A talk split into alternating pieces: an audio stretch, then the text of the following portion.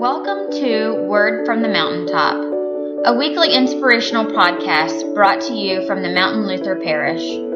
Today's Word of the Lord will be shared by Pastor Jason or Pastor Jess Felici. The Holy Gospel according to St. John, the 18th chapter. Pilate entered the headquarters again, summoned Jesus, and asked him, Are you the king of the Jews? Jesus answered, Do you ask this on your own, or did others tell you about me? Pilate replied, I'm not a Jew, am I? Your own nation and the chief priests have handed you over to me. What have you done? Jesus answered, My kingdom does not come from this world. If my kingdom were from this world, my followers would be fighting to keep me from being handed over to the Jews. But as it is, my kingdom is not from here. Pilate asked him, So you are a king? And Jesus answered, You say that I am a king. For this I was born, and for this I came into the world, to testify to the truth.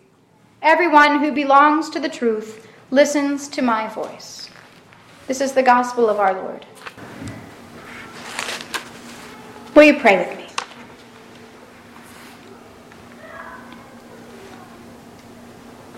Lord, we thank you for the many blessings that we can count in our lives. We thank you for the life which you've given us, and for the life which was given for our sakes. Give us ears to hear your truth, so that we can hear your voice over all the clatter of our lives. In Jesus' holy name we pray. Amen.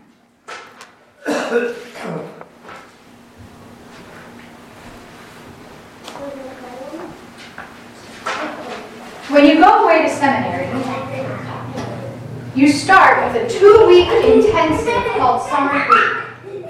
Two weeks of learning how to read and understand Greek, in which the New Testament is originally written.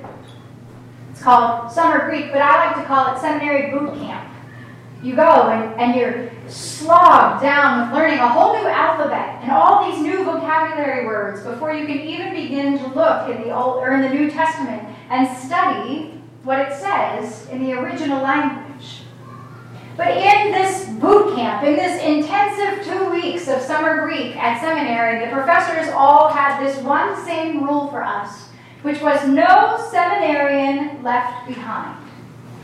No matter how bad you were at Greek, or if you got so confused that you forgot even how to speak English very well while you were learning this new alphabet, the professors promised that no one would fail, that we would be brought through those two weeks and brought into the beginning of seminary. But that was not the case with some other classes once that boot camp was over. You see, some professors had high expectations for the student body, and they would ask these painfully hard questions. You know the kind of questions that when the professor asks it, maybe you had somebody like this in high school. When they ask you the question and they look down the bridge of their nose at you, you immediately break out in a sweat. Do you know what I mean? And you know that you're supposed to know the answer, but you're so nervous to get it wrong that you'd rather not answer anything at all, that kind of question. We had professors like that. One of, one of those professors, his name was Dr. Crump.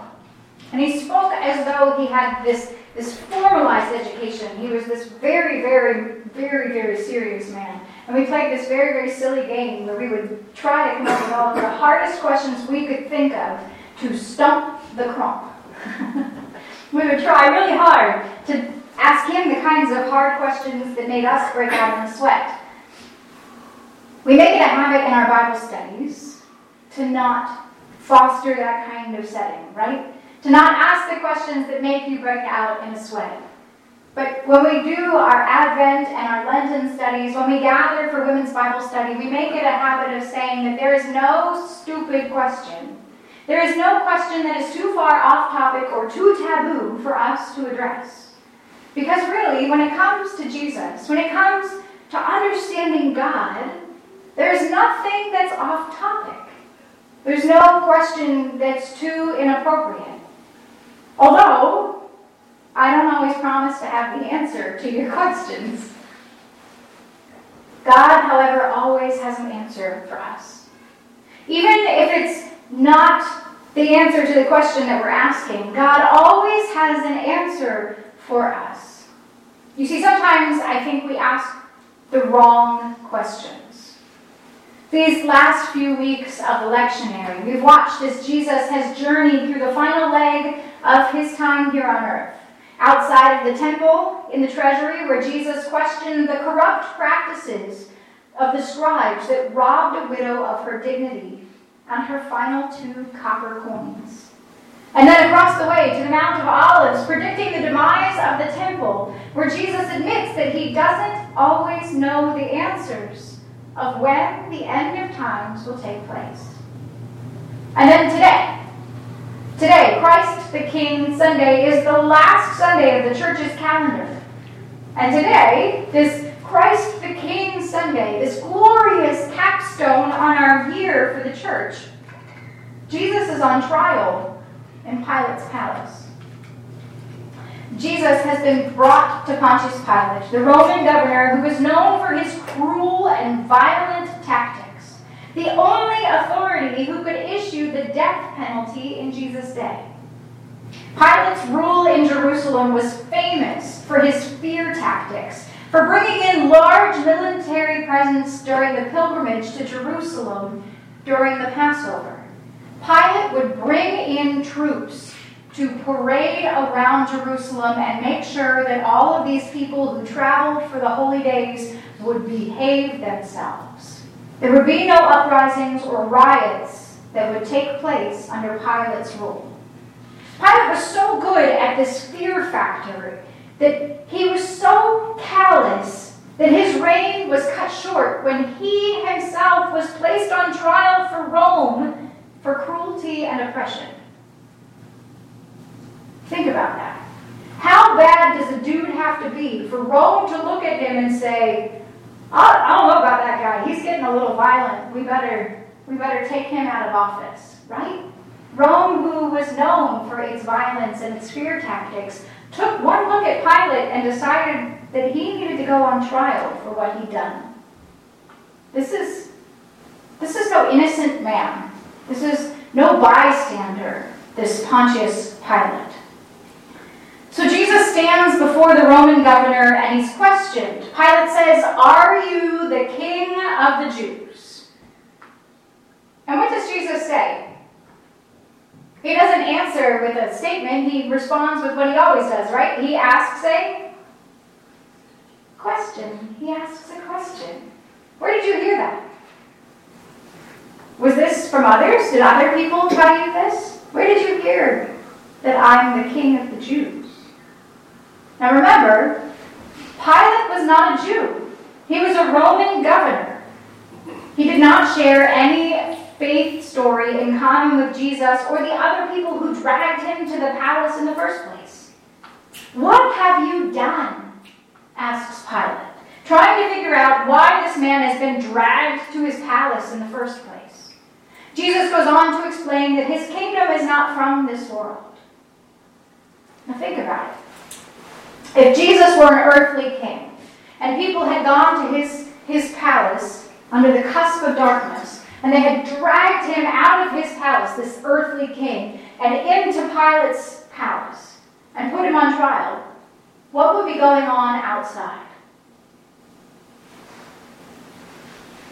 There'd be riots, right?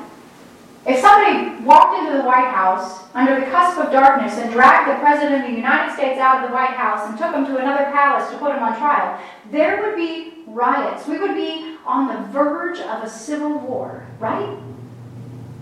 There would, there would be disrest in the, in the people gathered outside of Pilate's palace demanding to have their king back.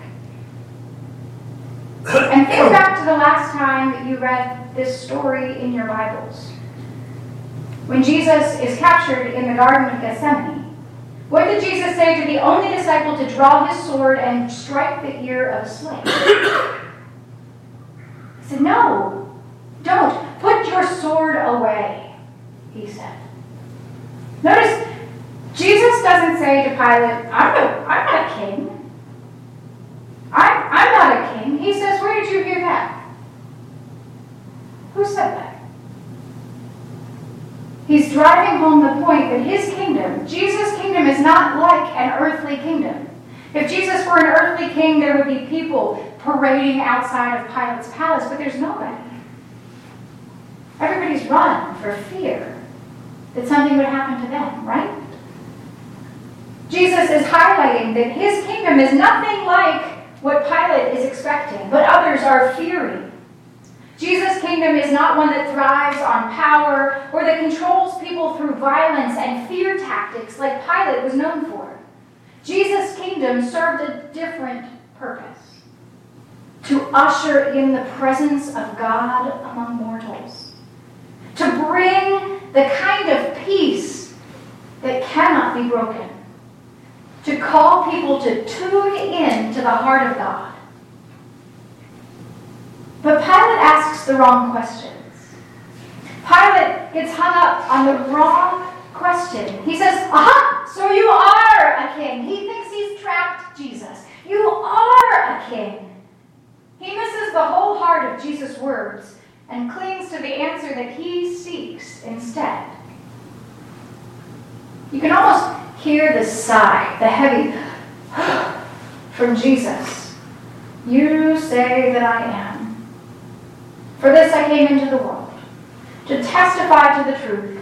Everyone who belongs to the truth listens to my voice, he says. To testify to the truth. And Pilate responds, not with interest or intrigue about learning more about this other kingdom of Jesus, but still with another question. What is truth? He says. Now think about every time Jesus teaches us something. He says, You've heard it said. You've heard it said, but truly I tell you. Jesus lays out the facts that you've had your whole life, and then he uncovers them with the truth. You've heard it said, Thou shalt not commit adultery. But truly I tell you, says Jesus, and he lifts the cover. Anyone who looks at a woman with lust in his heart has already committed adultery. Right? Jesus says, Here are the facts, but I give you the truth.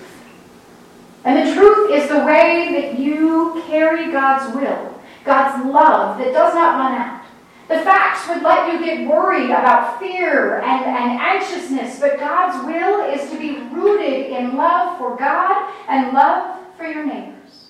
That is the truth. But Pilate, he can't see it because he's so hung up on, on finding the answers that he's looking for. Jesus spends his life opening our eyes to see beyond the facts and to hear the truth. Sometimes we're guilty, like Pilate, of getting snagged on the literal facts, of missing the truth that is right before us, the heart of God.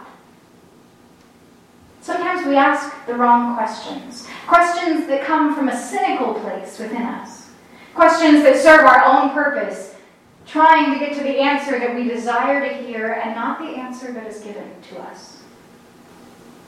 On this Christ the King Sunday, this final Sunday of our church calendar, it's a time to look back on our own lives, to look back on the life of Calvary Lutheran Church, and to ask, are we hung up on the wrong questions? What are the answers that have been given to us? Which kingdom are we seeking to serve? One like Pilate's, ruled by fear or power or violence? Or one like Christ's? Do we seek just the facts? Or are we also on the hunt for the truth? For God's will in the midst of our quest? This feels like a time of great uncertainty. We are all left holding questions as we look at the world around us. And we shouldn't ever stop questioning, even if we ask the wrong questions. But we should listen for the answers we are given.